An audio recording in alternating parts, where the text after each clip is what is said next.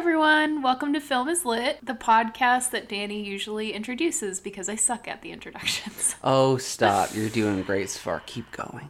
The podcast where we review, You got this. compare, and contrast a piece of literature to its film or television adaptation. Proud of you. Yes. I'm Slam Laura. dunk. I'm the lit expert. And I'm Danny. I'm the film expert. And today we're going to be covering Where'd You, Would you Go, go, Bernadette? Bernadette? A better title would be We Know Exactly Where You Are, Bernadette. Am I right? D- yeah, the whole time.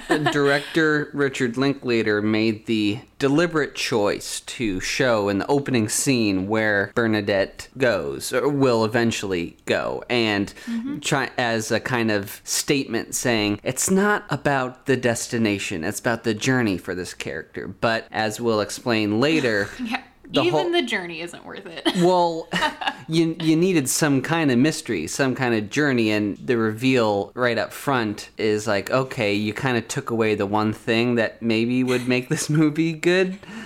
But yeah, we're getting ahead of ourselves, as at least I've been known to do with this podcast. So let's get right into the journeys with the book and movie Where'd You Go, Bernadette? Laura, the book. I don't have a long journey with the book, but the first time I came across this was in Sky Mall magazine. Oh, hell yeah. Some of the greatest literature known to humankind. Yeah, I still have my shower radio, which is also a mirror and a place to hold my toothbrush. Got it on Sky Mall. It only cost me two hundred and forty thousand dollars. A Per little, ex- month yeah, for 30 months. a little expensive Sky Mall, but some of their stuff is good. Anyway, yeah, so I was on a plane. This book showed up on a list of New York Times bestsellers. Mm-hmm. And I read the blurb, it sounded interesting, so I got the book a little while later. And I remember really liking it. It's by Maria Semple, came out in 2012, and it has everything going for it for me. It has a setting which I love. I, ah, man, I've lived in Washington, it's one of my favorite states. It takes place in Seattle, one of my favorite cities. It has a female lead, two female leads, really. Right. It's funny. It has an interesting structure. It's not just a straightforward novel. It's in the form of an epistolary. I don't know. What'd you just call me? I don't know if everyone will know what that means, but it's an epistolary. Is a, Uh, Laura, potty mouth. Watch. All right, continue. it's, it's a literary term.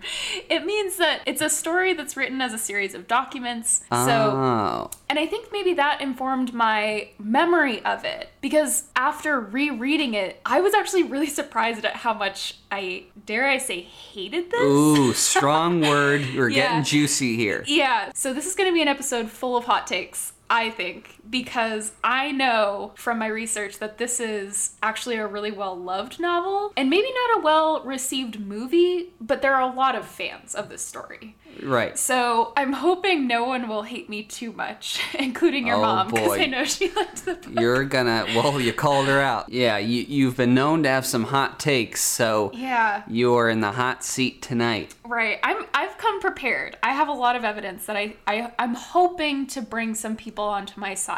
Because again, I think on the surface there are a lot of interesting ideas, but my dislike for it kind of stems from how I just don't think that the author brought those ideas into fruition. Th- that kind of comes with a disclaimer as well because Maria Semple is actually a very accomplished writer and a very funny writer. She wrote on Arrested Development and Wow. Saturday Night Live.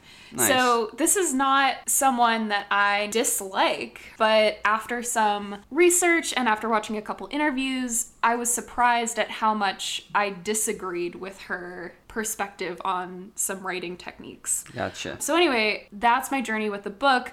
And then as far as the movie, I actually did not see it when it came out because I made a comment to Danny about how I was excited to see it and he was like, "Ooh, Laura, nah, don't spend your money on this one." Not a lot of people saw it, so don't worry. And Yeah. the reviews were not kind. Right. Well, it's kind of funny. It's it's a kind of a perk of dating Danny. He knows so much about the production of movies that sometimes if I mention, if I like name drop a title, he'll say, "Oh, there's a really interesting story about the production, and I don't think it's going to be a good movie." So What I- you're saying is I'm a big buzzkill. I get no, it. no, no, it's my good. journey no, with because because I didn't end up spending any money to see this movie, which is good because Uh-huh. I didn't like it, and that's the end. So now you can share your journey with the book of the movie, if you have one. well, more so with the movie. I knew about the book that came out. When when did it come out? 2012. Gotcha. Mm-hmm. And I knew it was gaining some traction, gaining some popularity, but it didn't seem like my kind of book. But maybe something I'd I'd read one day, but I wasn't gonna pick it up. At least freshman year in college, Danny was not going It's to. definitely geared toward a, spec- a certain demographic, and I can Yeah. see how you might not fit into that. Sure. Yeah. But when I heard that Richard Linklater was adapting it, I'm like, okay, here's something interesting. Maybe maybe I'll check this out. And for some background on Richard Linklater and kind of my relationship with his films, I really appreciate him as a filmmaker. I think School of Rock is one of my Oh, yeah, favorites. that's great. But School of Rock is one of his most kind of mainstream and commercial films. What Mm-hmm. Linklater really specializes in is these what the term is called hangout movies, wherein Uh-huh. movies that usually take place over a day or a couple days and don't have a plot. Mm-hmm. And a lot of times those are those are still great movies. Mm-hmm. Uh, like Dazed and Confused, what a what a blast, starring a Mm. Bunch of seen that. stars at the beginning of their career, like Matthew McConaughey, the all right, all right, all right. It all comes from that. So Dazed and Confused, great movie. The Before trilogy, Before Sunrise, Before Sunset, Before Midnight, that all that stars Ethan Hawke, Julie Delpy. Those don't have plots either. They're just about kind of a day in in these couples' lives. You know they meet in the first one and then you know it, it goes on from there. And i've mentioned this before but i'm a big plot guy. Mm-hmm. Obviously i love it when there's character development in movies and i i think all movies should have that you know at least a mm-hmm. character arc of some sort. But i genuinely gravitate towards films with plot. So I appreciate a lot of Linklater's works. I just don't normally rewatch them a lot. Like even Boyhood, like what a what a cool experiment making a mm-hmm. film over 12 years. It it really, you know, I saw it once and I'm like, wow, that's that's great. But mm-hmm. Re- really have no desire to ever return to it. Whereas School of Rock, I mean, that has a, a plot, a rather ridiculous one, but it, you know, Jack Black is so amazing in that, and the kid, the kids in that are so great. It's such a heartwarming story. I, that I think I still quote that movie almost daily. Oh yeah, it's one of I'll say this, it's one of the most rewatchable movies of all time. Yeah. For uh, like without question, you can pop that on at any time Yeah. and it'll make you very happy. So Sometimes my sorry, quick anecdote. Sometimes my brother and I answer the phone. Hello, this is Ned Schneebly. Step out! Yeah, you can go, and then the legend of the rent was way past due. Yeah, so Don't you be talking about my boat. okay, this this podcast has turned into the School of Rock quoting Uh, fest. I gotta watch that again. Yeah, we should seen it in a actually. It's after we record. Yeah. Let's do this. So, when I heard Linklater was adapting this, I'm like, very interesting. But since I always keep up with the trades, I realized the tumultuous production or post production of this movie, where it was Mm. supposed to come out in November of 2018. Mm. But then was pushed to spring of 2019. I forget the exact date. But then was pushed again for a third time Mm. before finally coming out in August of 2019. Now, if a movie is pushed, that doesn't necessarily mean that it's in trouble or it's a bad movie. But if a movie gets pushed multiple times like that, it's usually a sign of the production company or the producers are not happy with the edit. So mm-hmm. they push the movie back so they can re-edit, or they push the movie back so they can do reshoots or whatever. And this movie, I know, did have reshoots. You, you know, reshoots are not uncommon, right? But for a movie to be continuously pushed back, that speaks to something trouble behind the scenes. And I can only talk about rumors, which is kind of very unprofessional of me to do so. But th- there, there was a chatter around this movie that it wasn't good, that the, that the studio was not happy Right, with it, right. and there is publicized reshoots where they went back and kind of molded different characters a different way. And Sure. what we're going to talk about later, we think certain plot lines were switched or are cut entirely. So Yeah. Well, it's it's just so interesting to hear this because I think the only way that they could have made this movie slightly likable is by changing the book a lot because the book is really problematic. So it's interesting to me that they were having a hard time translating it to the screen because I think that there's so much that you have to overhaul to make it either marketable or artistic in a meaningful way that I can understand why this might be tumultuous. To Yeah. be honest, it And- kind of is a reflection of how difficult that transition might be. Right. And the movie itself is so it shifts in tone so much where you get tonal whiplash where you don't know you're like it's really melodramatic in some spots and then it gets really goofy but then really serious and maybe these this re-edit was trying to either you know get it to one way or the other but they kind of it kind of they kind of ruin it in a sense because it's kind of this Frankenstein like movie where Yeah. you don't really know what it's going for and there's some there's some clear stuff missing. There's like one element to this that it's like this isn't feeling right. Like some scenes go on like for way too long Yeah. and the editing is off. You're like why are we lingering on this one? It, it's Yep. it's really choppy is a good word completely agree. And again, it's funny because when you go ahead with source material that isn't completely realized, in my opinion, when you have characters that do not have a consistent personality and not for not for any purpose to further a theme then it is almost logical that you would end up with a very disjointed movie that doesn't have a clear tone. And again that can be good in some respects. It can be good to have characters who are unreliable narrators or inconsistent people but if you don't have any meaning behind it it gets frustrating and confusing So- Right.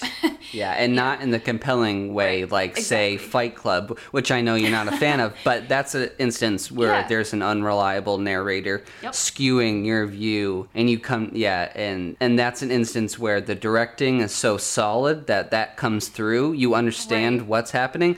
Yes. But with this. It's like this feels like it could be directed by anyone. Like it doesn't have that classic Richard Linklater feel of it kind of being like relaxed, but still the dialogue is still like really well written and kind of like heightened dialogue. It- like Yeah. it, it's both. His movies are usually like these hangout movies, like I said, but the dialogue, as in like Quentin Tarantino dialogue, it, it's not how people actually talk. Mm. Yes. but it's how people talk in movies. Yes, yes, and that's a really good observation that I also want to talk about with the writing of the novel. Oh, yeah. I agree Let's- with that. Yes. Let's get into that. So yeah. I, I'm interested about when you reread the novel, how your opinion, you know, switched 180 Sure. degrees. So Okay. go ahead. Now that I've started to reread books frequently for the podcast, I'm trying to go in with this perspective of what are the major themes and what are the pieces of evidence that I can use to build my case. So it was difficult, and that's kind of to me, that's kind of a signature of a poorly written piece. I want to talk about four themes that I'm kind of picking up on, but aren't necessarily fully realized in this book. So, the first one that I kind of figured out was the challenges of parenthood. The second one I want to talk about is perhaps this is a coming of age story and disillusionment with your parents, right? That's the second one. Which has not happened to me yet. My parents are perfect.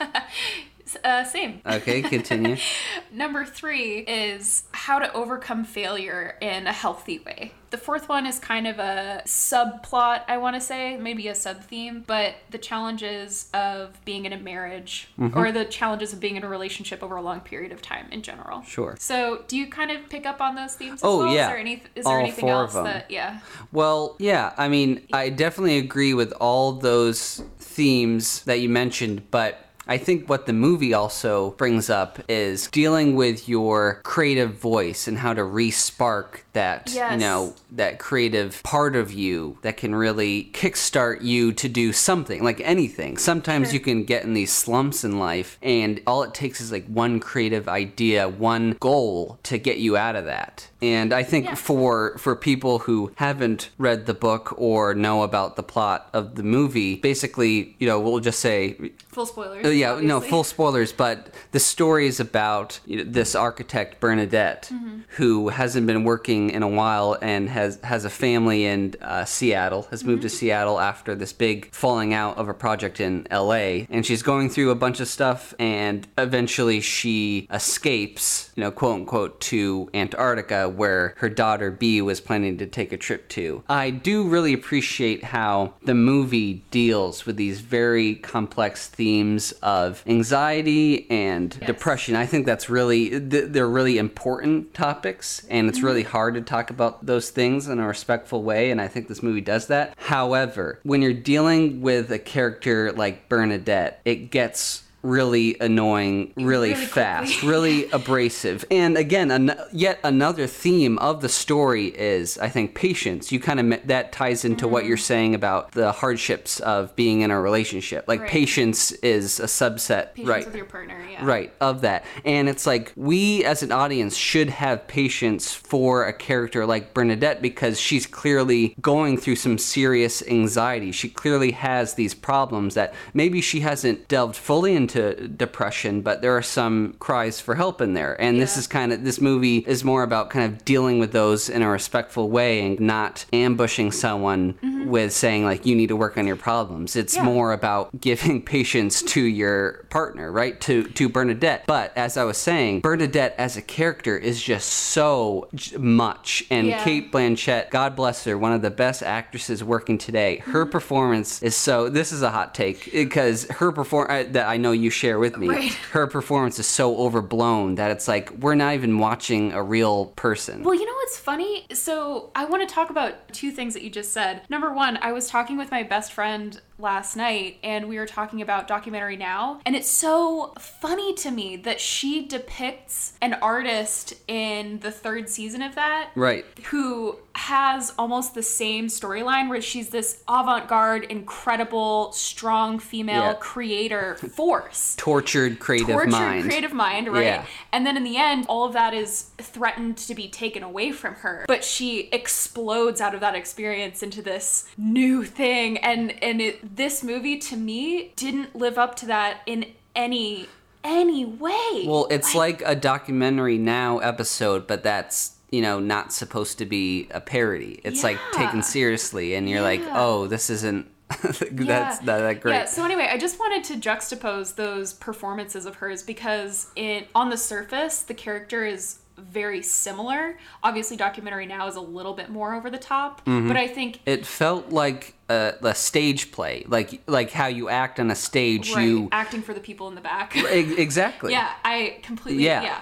So Yeah, and then I wanted to just quickly tie in what you were talking about uh, with the creative spark being stifled and the mental challenges that she ends up facing. I sort of come at those as consequences of some of my themes, like the consequences of being challenged as a parent and a, Gotcha. maybe a consequence of being in a relationship for a really long time and having drifted apart slightly and misunderstanding how to best meet your partner where they are sort of grows out of that challenge. So that's yeah, that's I I totally agree with those observations and I I just sort of use them in a different way to say why I don't think that those things are quite accomplished with this piece. So, do you want me to just dive into some of my issues with the book. the book. Yeah, And go ahead. I guess just to tie this conversation up too about the themes, it's funny that we have so many because I think that's another thing that this book and movie suffer from. There's just constantly stuff going on and it's hard to really focus and hone in on what we should care about. Right.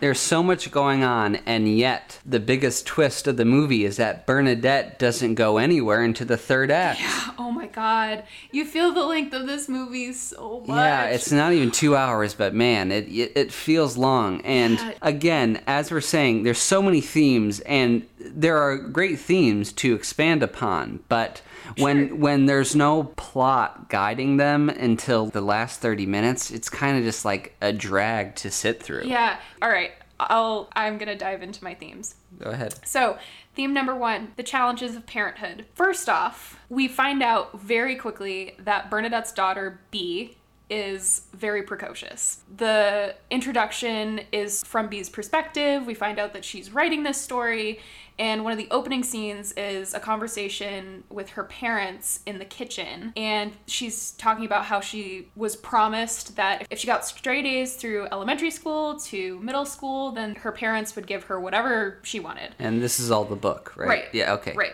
Right. So a clearly set up character in B. So I think that can be kind of a struggle, right? The the challenges of a parent having a child be super precocious. Yep. And, you know, trying to meet that child where they are and trying to challenge them, but also, you know, you need your own life and you have your own challenges as well. So mm-hmm. That's kind of set up as a struggle. So, another one is that we learn throughout the book that Bernadette had four miscarriages before B. And that can obviously be traumatic for not only the mother, but also the partner. Mm-hmm. So, we learn that that's kind of a challenge that she's had through parenthood, and that caused her to have postpartum depression. And it also kind of caused her to become overprotective with B. And I think, in a way, B and Bernadette's relationship is actually one of the highlights of the story. They they do seem to be emotionally connected. And you do feel that in the movie. I think that's Yeah. what Linklater really specializes in is these these really real and authentic relationships between people, whether it be friends or Mm-hmm. like romantic or or family too. And in the movie, I think Cate Blanchett and the actress who plays B, Emma Nelson, which was fun fact, Yeah. Mm-hmm. this was her first film.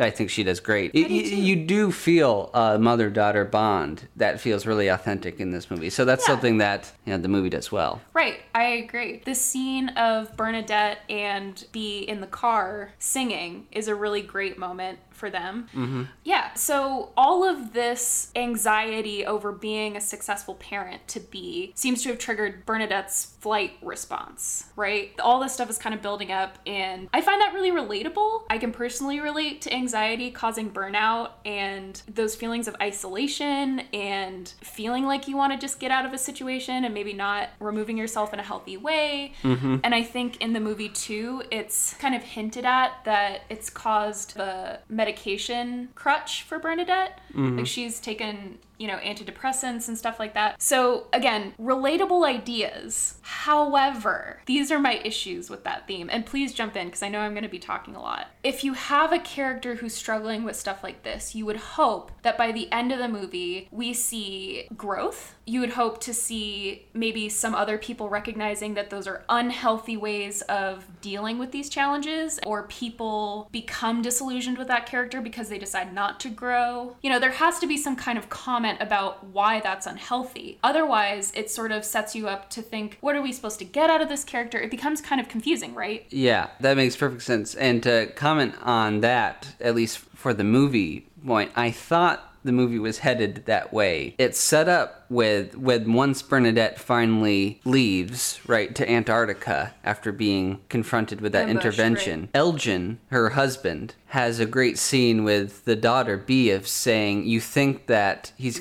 you know going to react one way, but then what he ends up saying is that we need to let Bernadette go on her little adventure and she will rejoin the family when she's ready." And when I watch that, I'm like, "Wow, that's actually a really unique and lovely relationship between a husband and wife who hmm. it's established that they've kind of grown apart, but they still respect and know each other well enough to have this kind of mutual agreement where like she can leave and he knows that she'll come back and mm-hmm. and he also knows that that this escape is necessary for her Yeah. to kind of refresh. But I thought once they finally go get her, I thought the resolution Bernadette was gonna kind of comment on her leaving like that, mm-hmm. and there was gonna be not necessarily a big happy schmaltzy ending, but one where Bernadette has changed. Right. But in the movie, they again, which when the plot finally starts happening in the last 30 minutes, like they go to Antarctica and we already know where she is. So we're always 10 steps ahead of the characters at all times, which isn't necessarily exciting to watch. Yeah. It's not exciting to watch them be detectives and track her down when we know literally every step of the way where Bernadette has gone. And Yeah. and perhaps some of that of my perception was skewed by the trailer, which played on the whole mystery of the where'd you go, Bernadette. And it's like, no, the movie's not. It's not about that at all. Like it's a,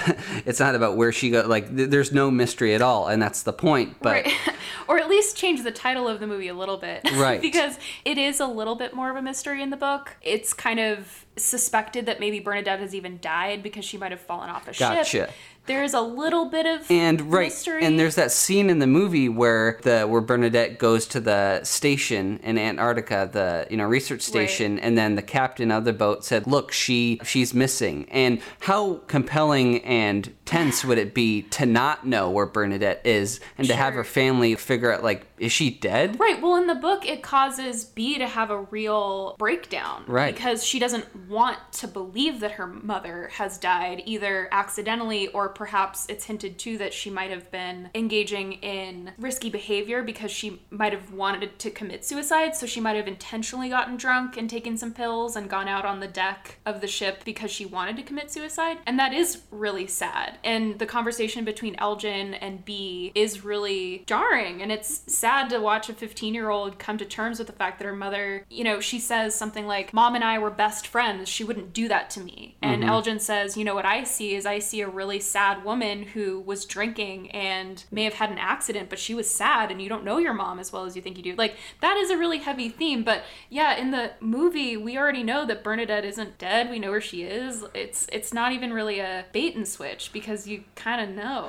Right, and then to go back to what I was originally saying about the end is that they find her and then everything is all hunky dory and Yeah. the movie just ends and it's like Yeah. it's like wait a second you the movie you yourself movie brought up these very complex themes about anxiety and depression and to say that everything is fine when they meet her is not is like the opposite of responsible This is my irresponsible biggest issue with the book and the movie. I completely agree because going back to how the challenges of parenthood can push you to a point, especially when you struggle with anxiety and- and depression. I might struggle with those things when I become a parent. Right. But then to sort of get slapped in the face with, oh, you know what? You can act however you want. And it doesn't really matter because eventually your family is going to say that they love you and they're going to let you do whatever you want. And then you're not going to go to therapy and you're not going to make the decision to stop self medicating and everything's just going to be fine. That's really kind of disrespectful to someone who has struggled with those issues, those things you have to make a, I'm not even going to say daily, I'm going to say a moment to moment decision to try to use the tools that you've been given to overcome those things. And again, just to have this big bow on the end of this movie, it's like we didn't see her change, we didn't see her try right or yeah struggle. there there is no change empty. it's a it's a cycle in fact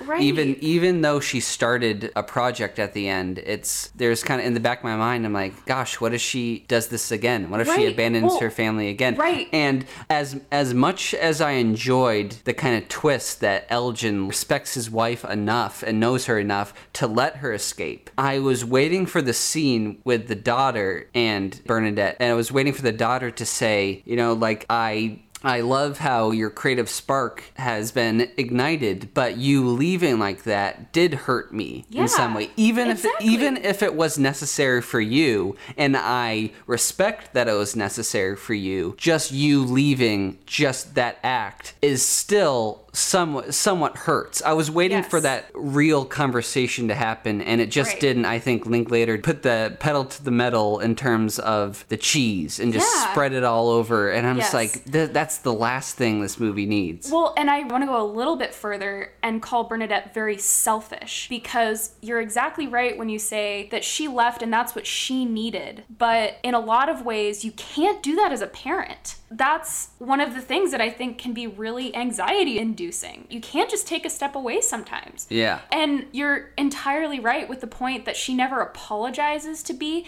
except, and this is where I really want to show how this movie and book fail to address the challenges of being a parent. When Bernadette is pleading with her family, in the book, it's a 16 page letter to her daughter. Mm. In the movie, it's a phone message. But in a 16 page letter, which again goes back to how Bernadette hasn't changed at all, she's still rambling and doesn't really have a point behind a lot of her exclamations. Mm-hmm. She's saying, you know what, let me just do this one more thing. Let me just be a bad mom for five more weeks. And then I'll come back and then we'll move away from the house that's falling apart around us. And then I'll start creating again. And then I'll be able to be a better mom. All of that to me, what that says is she's an addict who's asking for one more bump. You know what I mean? Mm-hmm. It's it's just an excuse to continue the cycle of being selfish rather than a moment of growth. And it's interesting because I read an interview with Maria Semple and she was talking about how uninterested she was in likable protagonists. In Mm-hmm. her novels, and she talked about how that's really uninteresting to her. And I, I agree. I think it's really interesting to have unlikable protagonists, but when you try so hard to make them unlikable, they kind of end up empty, right? There's nothing to learn from that character. And so you kind of end the novel just feeling like you wasted your time. And not only, I guess I'm going to push it a little further, and this is going to bleed into my next point that I think she fails at with this book. Not only is she unlikable, I would argue that she's actively racist and elitist, which kind of pulls in my second theme about how you could argue that this book was trying to be a coming of age story with B and trying to be the disillusionment story about how young people finally realize that their parents are not perfect and the behavior that Bernadette exhibits toward other people bleeds into how B acts. And it's so saddening to see B reflect the nastier sides of Bernadette and never understand that those are unacceptable behaviors. And there are, I mean, I haven't read the book, but I mean, that's actually a really, I think, something really important to write about, uh, like how your, Sure. your kids can pick up on on the more toxic parts of a parent's personality. But you know, like you're saying, to not have a character change at all Right. is not necessarily bad storytelling but it's just not fun to to No. read or watch that i mean in the movie she uh, be as you've told me significantly less of a brat and is Right. actually a great uh, Yeah. I, I think she's a strong character in the movie I agree. Yeah. I totally agree. I think that goes back to our original conversation about how I think they really had to do a lot of work with these characters to make them someone that you wouldn't want to slap right across the face. And I made some serious accusations about how Bernadette is very elitist and very racist. racist yeah i'm curious And so I'm going to give you some examples of how B reflects those behaviors because she idolizes her mother, but she ends up reflecting these really, really, really nasty parts of her. So let's visualize the part where Audrey comes out and accuses Bernadette of purposefully removing the blackberry Bush, bushes yeah. so that the mud flows into her backyard, okay? So in the movie, B gets out of the car and says, fuck you to Audrey. Mm-hmm. That's pretty serious. And like from from a parenting perspective, to have your kid tell another mom, fuck you. I mean, obviously maybe it wasn't appropriate for Audrey to approach Bernadette in that way, but Right. that's pretty serious. Now, in the novel, let me just read this to you. I pushed mom off me and slapped Audrey across her wet face. She physically assaults an adult female woman. That is beyond any kind of behavior that's okay. And do you know Bernadette's reaction to that? does she laugh or what is she Mom got in and shut the door. You're super cool, she said. You know that?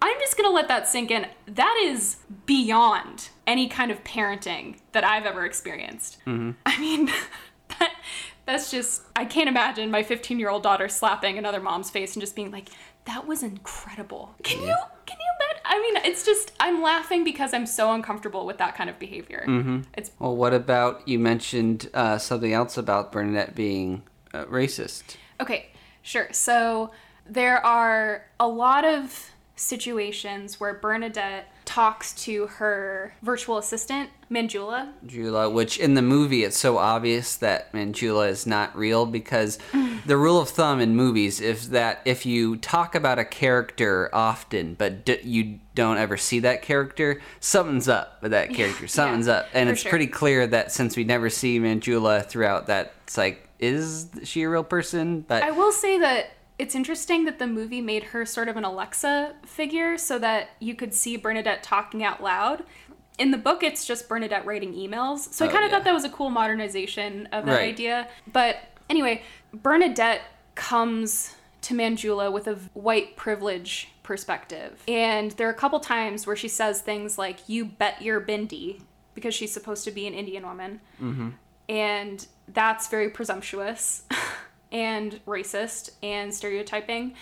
She also, you know, it's one of those things where she doesn't know Manjula. She's never met her, but she's assuming that since she's paying her to do all of this business stuff, she can just rant. Bernadette is very demanding and rude in her in her requests and it's just it's really difficult to read those because it just uncovers how rich people expect other people to do things just because they can pay them. They have the money to just make other people do them. And there are a couple other examples of Bernadette talking about how much she hates Canadians because they're too nice. It's it's just it's problematic and so now I'm going to read another part where we see how B has picked these things up.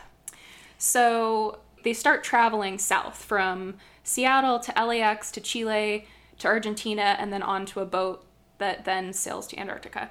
So this is a scene where the Elgin and B are in an airport. Sometimes I'd catch the tourists' glances, probably because I was the youngest and they'd smile all friendly. One of them stared so long I couldn't resist. I just had to say it. Take a picture, it lasts longer. She says that out loud to a tourist. All right, as we go on, so this is the next page. It was time to board the bus. I waited until Dad found a seat, then sat somewhere else. The highway into the city center ran along a river, which had trash scattered on its bank soda cans, water bottles, tons of plastic, and food scraps just dumped. Kids were kicking a ball among the trash, running with mangy dogs among the trash, even squatting to wash their clothes among the trash. It was totally annoying. Like, would one of you just pick up the trash? That happens in Argentina. She is so. It's. How could you even write hmm. something like that? As an author, how could you write something like that and then not have a character change in the end of the book? Mm-hmm. B doesn't learn anything. She doesn't learn that those are awful things to say to people who are experiencing poverty. Mm-hmm. right. Uh, It's just, it's mind blowing. And then listen to this. This is the next paragraph after would one of you just pick up the trash? We entered a tunnel. The guide standing in front of the bus got on the PA system and started rhapsodizing about when the tunnel was built, who won the contract to build it, how long it took, which president approved it, how many cars go through it every day, etc. I kept waiting for him to reveal its greatness, like maybe it was self cleaning or made of recycled water bottles. Nope, it was just a tunnel. Like, this kid is so exactly like what her mother exhibits. She's Right. racist and she's elitist. Yeah. And she's uninterested in anything that doesn't have to do with her. And that shows how Bernadette's selfishness as a parent has informed B's nasty behavior. And I think it's just disgusting that neither of them show any remorse by the end of the novel. It's just Right. And as we have said a couple times, it's completely okay to write about elitist and racist characters, Right. but when they're your main characters and when they don't show any change, it's like, Yeah. oh, what am I to get Right, and we've talked about A, the tone deafness, and B, the tone shifting. Yeah, that doesn't tonal work for yeah. these characters because these are nasty things to say. But by the end, we're supposed to believe that everything's going to be okay, but there's been no challenge to those mindsets. Mm-hmm. And that doesn't make sense. Suddenly, we're supposed to love these characters by the end because Bernadette has figured out that she's just not creating enough as an artist. Like, what? Mm-hmm. How is that? How is that the solution? right. I just, again, it just, Yeah. it's beyond me. Uh, yeah, Beyond meat? I had an Impossible Burger the other day. It's better than really the good. Beyond Meat. I actually really like Impossible Burgers. Impossible Burgers, please sponsor us. To- I'm interested in some of the changes between the novel and the book, and I have I, I heard about this. I wanted you to confirm this for me. Okay. So in the book, it doesn't reveal in the opening like they do in the movie where Bernadette goes to Antarctica, right? No. In fact, there's actually a whole segment where Elgin goes to Argentina to look for Bernadette with Sue Lin.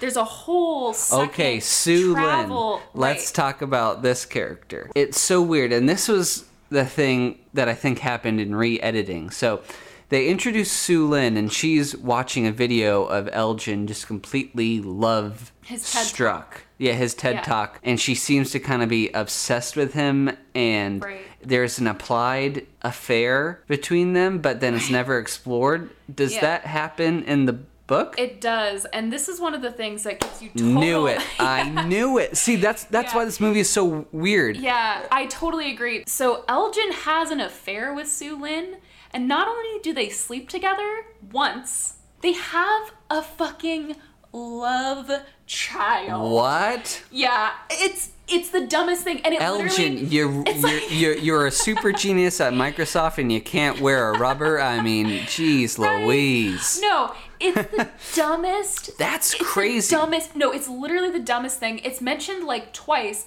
and then remember what we said about how everything's just supposed to ha- be fine in the end. B is kind of like, oh, so I'm gonna share a sibling with Lincoln now because Lincoln is Sue Lin's kid, and he's just like, yep, Oh. and that, and then like that's the only like that's it. That's they literally do not And discuss it at Bernadette's fine with that. I like I think she might mention it once, but it's like Bernadette, you just escaped your family and turned your back on them for like a month, and suddenly there's a love child in your life, and you're just like, cool, we'll just co-parent. Yeah, How Elgin becomes does because that make sense? Elgin in the movie is super likable, and I think that's Yes. a testament to Billy Crudup's performance. Billy Crudup, an immensely underrated actor. I think I he's he's He great. did a great job, and I think this is another example of how they had to change characters to Right. make them likable and to make their make them make sense. Well, here's my theory: is that they did film that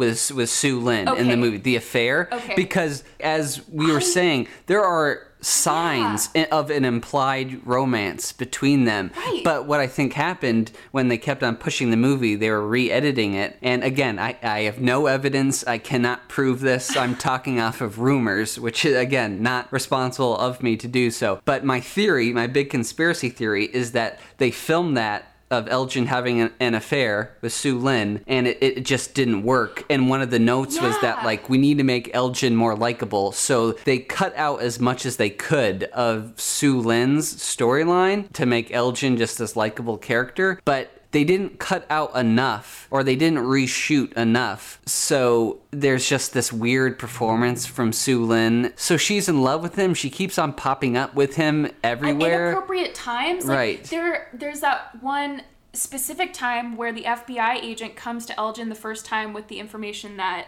this Russian mafia has stolen all of their personal which information. a great twist but it comes at a point in a movie where bernadette's going through some serious stuff Yeah. and it's like is am i supposed to laugh or what And it's it's funny. There's this line that B says. It's in the book. I, I can't remember if it's in the movie, but she says something like, "Here's the thing: Mom's not great with little annoyances, but she's amazing in a crisis." Mm-hmm. Which is it's the exact opposite with this whole plot because she's confronted with the intervention about her suicidal behavior and and all these things that Elgin is rightfully concerned about with her mental health, Mm-hmm. but also this plot about how the Russian mafia is coming to her and she what runs away. Is that dealing with a crisis in a in, in a great way? Right No, and then in the very in the very next scene the fbi agent to elgin is just like well we got the guy and i'm just like oh so So that wasn't important. that that was pretty fast that Yeah. that problem resolved itself and that's another scene where Sue Lin inappropriately pops up. She's at an intervention, which is a very personal, heavy thing to kick off with someone who you care about. Yeah. emotionally. I don't know if we completely introduced it, but she's basically Elgin's. They call her the administrator, but basically his receptionist. Yeah. And so she's not really a personal assistant. Why is she in the room for legal information from the FBI as well as an intervention that Right. Elgin planned for his wife who's struggling with mental health issues? Right. Why is she there? The scene that I kept on expecting that was gonna, you know, kick off Bernadette leaving was her finding out about the affair. in the scene where she leaves the house during the intervention, she makes this offhanded comment to Audrey, like, "Oh, and Sue Lin was there, who's Uh, soon El- to be. soon to be Elgin's mistress or something." Yeah. And I do see how I think they did set up that relationship, and then they just said either we don't have time or this makes Elgin not likable enough. Like Right. we need to cut that out because it's yeah, yeah, it for doesn't- for yeah, that's my theory. For whatever reason, I they cut it out, and you can feel it in the movie. Exactly. Yeah, it's they're very uncomfortable scenes and scenes that don't really make sense if that isn't in there. Right. And something else that kind of reinforces how the reshoots were tumultuous was this movie has a budget of $18 million, which is actually more than I thought. Linklater is known for his kind of micro budget movies. Even with big names, he's able to keep the budget down because he usually just shoots at a couple locations, not enough stuff mm-hmm. happens, mm-hmm. quote unquote happens, so his movies are usually cheap. But they spent a lot of money on the reshoots, and I think a lot of those reshoots went into mm. the ending with Antarctica because there's a ton of green screen in there. And what I think is they didn't go to Antarctica. They they filmed scenes on location to make it look like Antarctica. When we were watching this, you said, "Hmm, I bet they shot in like Greenland or something. I bet they didn't actually go to Antarctica." And re- baby, guess this. Did they really go to Greenland? Yep, I can No confirmed. Way. Yeah, this- No way. That is crazy. I That's guess crazy I'm starting to think like a producer because I Right. live with you. Yeah.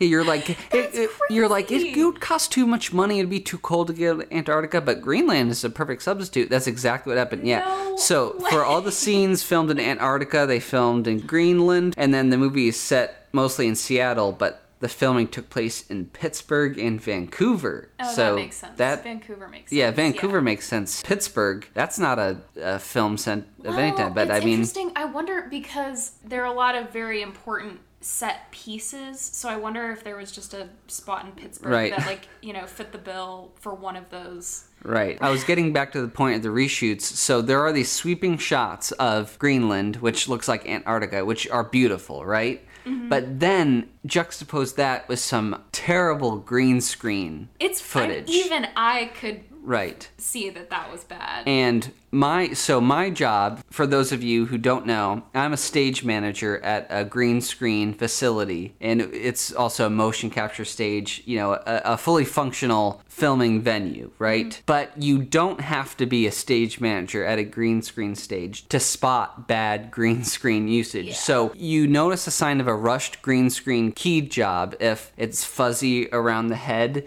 and there is a pivotal moment where B has a conversation with her dad, Elgin, right before they find Bernadette, and it's like it's a really b- a big bonding moment, and you can see the green like Yeah. uh, light reflected in their hair, which means Yeah. the key to a great green screen effect is to light it properly. Usually you need a lot of light, but that light needs to be even light, so there can't be shadows, right? Either uh, on you or on the green screen itself. But I think it was really lit incorrectly, where there's a green bounce on them. So Yeah. the green screen that they're filming behind, kind of that light that was bouncing off of it went in their hair. Their hair looks green. The edges are wrong. You can clearly see that they're not in yeah, and in there are like penguins in the background that you can tell like aren't three dimensional. and they're sitting on rocks that are clearly just foam. Sets, that yeah. be- yeah, it's a shitty reshoot. Right, but Yeah. then the very next right scene, the very next scene is this breathtaking shot of, of Greenland when Yeah, they're kayaking. Yeah, Yeah. so it's it's really weird. But another cool thing, fun fact about this. So this movie ends. Bernadette decides to start building her research station Mm-hmm. in Antarctica, and then we cut to over credits a real you see a real life station being built and this is something that's really cool. It was a real life station being built, and the fun fact I was Like in real life. yeah, the fun fact that I was getting to was it was the Halley 6 British Antarctica research station that just happened to be in construction when this movie was being made. That is so so, cool. So they really have buildings on those skis that they move? yeah. So that was What? th- I'm that- gonna have to go read about this. It was a crazy happenstance that this movie was being shot while a real life station was being built, and the movie That ends with a station being built. So I'm gonna go look that up after this. so yeah, that's, kind of a cool thing. A, a big pro, a big positive of this movie is that the credits are really neat, and it is. Just go watch the credits on YouTube, Yeah, uh, and honestly, you're not missing anything. honestly, the construction alone is uh, you can make a short film or a documentary on that. I hope there is one, and Yeah. I'm gonna go Google it right so now. so that's really neat. But yeah, I mean, the movie itself, as we said, we weren't big fans, but it's just for me, it's just shockingly bland for a Linklater film. It's a good story in the sense that it's dealing with these these complex issues, and the acting from most everyone involved is good, except for as we mentioned, Cate Blanchett. She's a little too overblown. It's, it's funny that she won an Oscar for playing Katharine Hepburn in The Aviator because her accent in this, when she goes on these long monologues, she, accent. yeah, it, it, Yeah. it sounds like she's emulating Katharine Hepburn again. She has that transatlantic accent where she keeps on. It's Yeah. like, yikes, this is really grating. But again, I want to reiterate Cate Blanchett normally knocks it out of the park. Her Yeah. performance in Blue Jasmine, a very similar character to Bernadette, is that's one of the best performances of all time, in my opinion. I'll have to. Wa- I don't. I haven't watched. that. Right, yeah. But it's too melodramatic at times, but at other times it's supposed to be funny. Yeah. And I think a more unconventional approach would have worked better, like a non-linear structure. Maybe you don't reveal where Bernadette has gone, but In the first shot. in the first shot, but you reveal that she has escaped and then you go back in time and then you you know work backwards and go up to that moment when she finally does escape Mm-hmm. and then from there you don't tell the audience where she goes and you have this father daughter story of them finding the mom Yeah. i just think a more unconventional like there's just nothing special to this movie the, the lighting is is kind of bland the score is a little bit cheesy and not really memorable at all there's Mm-hmm. just it, it's not a it's not a bad film but it's certainly not good it's right Yeah. it encapsulates the word meh Well, and the interesting thing too is I can see the choices that they had to make to create characters that you weren't just gonna walk out on. Mm-hmm. And I do appreciate things like I'm not going to go we don't have enough time for me to go into one of the other themes that I mentioned but the relationship between Elgin and Bernadette is fairly interesting in the movie. In the book it's more of Elgin wants to force these things. He can see that there's something wrong with Bernadette but he kind of doesn't want it to be his problem anymore. That's kind of the tone that I get from the book. In the movie, I think they changed it to a nicer way of explaining that they've grown apart. Bernadette has obviously really bonded with B, and that hasn't necessarily happened with Elgin. And so in the movie, I think it's more suggested that he just doesn't know how to approach Bernadette anymore. And it's also clear when he has that monologue with B in Antarctica about how he now sees that Bernadette just hasn't been creating enough and she hasn't been able to throw herself into a project. And I think that's just a challenge of being in a relationship for a long time and having those things draw you apart and maybe you can't quite see where you're supposed to meet your partner anymore and he comes from a more caring place I think in the movie. I think that was an important change and the other thing sort of the last thing that I wanted to talk about is how they change Bernadette's character in the movie to make her likable.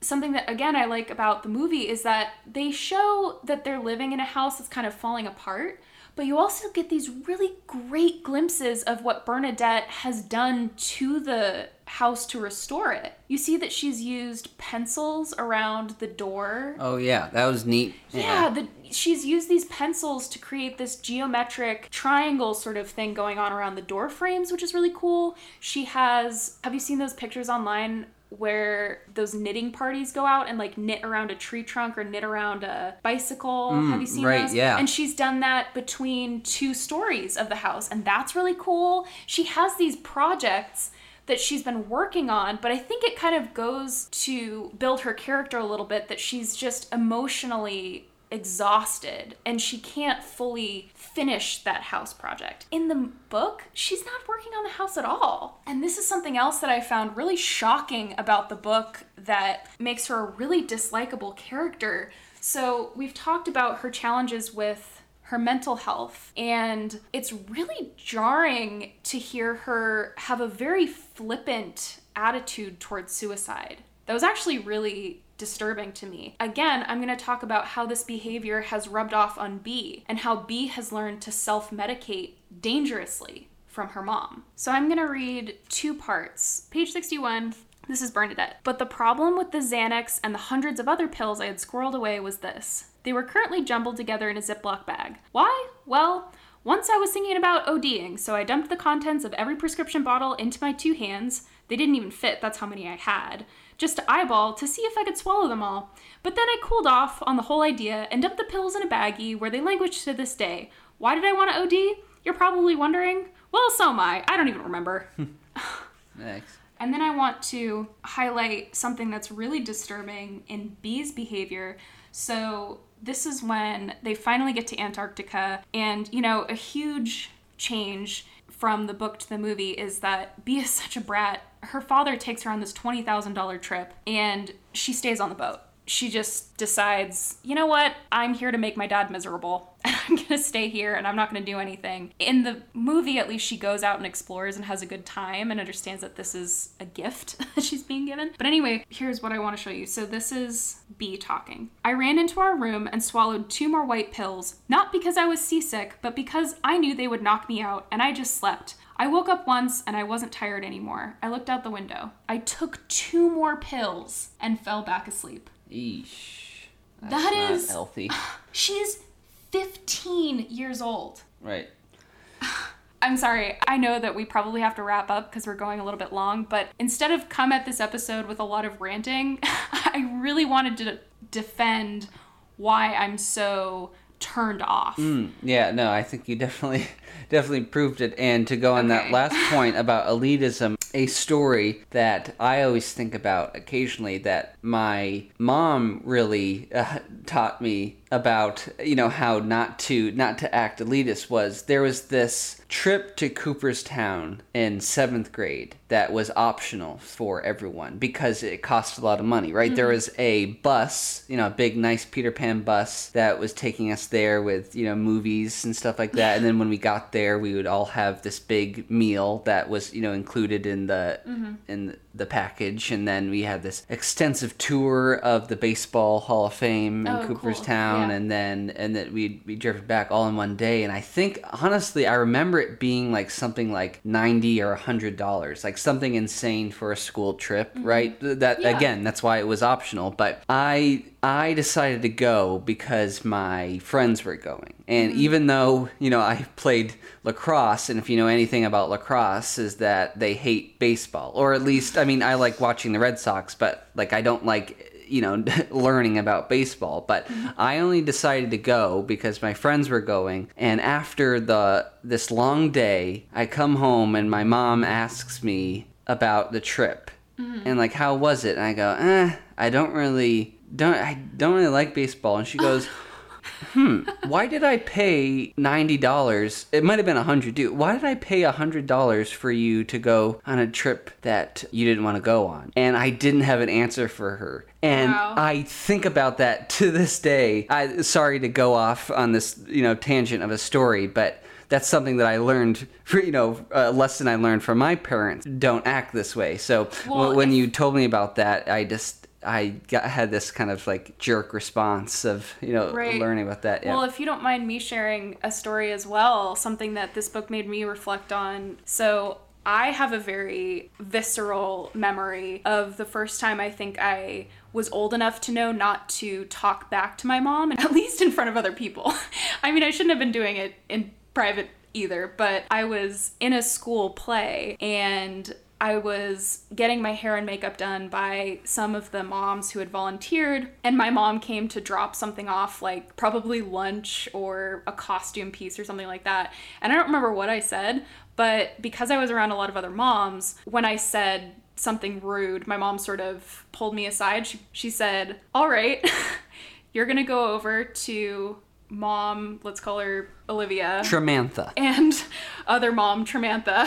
Yeah. And you're going to apologize for the way that you acted in front of them toward me. And these were two moms that I adored. And I was so embarrassed. I just remember the feeling of like blushing and wanting to cry, but my mom said you have to take responsibility for the way that you act in public, and that was rude. And so to put myself in the position of B, slapping another mother and then getting into the car and my mom saying that was so cool good for you that, that just that just made me want to like die of mm-hmm. embarrassment again it, it, just it's just so different than my experience Right. Same with mine. Look at us. We're just such well behaved, upstanding. well now but we had to be taught that right. and that's the yes. point if we no, I'm saying in the past. Look how great we're now. Well, but but that's what I think both of us are trying to say is it's just discouraging to watch this kind of behavior come from not only children but from adults who have never had to come to a reckoning with how your behavior has consequences and it affects other people. And if you don't put a stop to that when you're young or at least some point in your life then you're to end up being a very unlikable person I, mm-hmm. I don't know. I'm done discussing it. I'm so sick of it. It don't read this book. You don't waste your time on this movie. The mo- well, see, my rating one and a half stars seems too harsh, right? There's nothing really ah. offensively bad about the movie. Ah. T- two stars seems too high, but one and a half stars seems too harsh. I'm at a I'm at a bit of a crossroads. You know, I'll just I'll just go two stars. It's not you know it, it's very meh. So two for me. Uh, I'm I'm out. I'm full on. Don't watch the movie. Don't read the book. Save yourself a few dollars and just read something that has a more developed idea of a tough relationship, like An American Marriage by Tayari Jones. That's cool. Just don't read this book. Okay. Do yourself a favor, don't read it. I'm done. So wait a second, you didn't like the book? Thank you for listening. Uh, we'll be back next week, and we're so glad you're listening. Find me on Letterboxd where I write my reviews. Danny G Reviews is my handle. Follow us on Instagram. Film is Lit Podcast. like our Facebook page, Yeah. Film is Lit Podcast, and like and subscribe us on iTunes Yeah, leave a And nice follow me on review Twitter. if you want. at Laura C. And we want feedback too. We want to get better. All right. That's it. we'll see ya on the next one.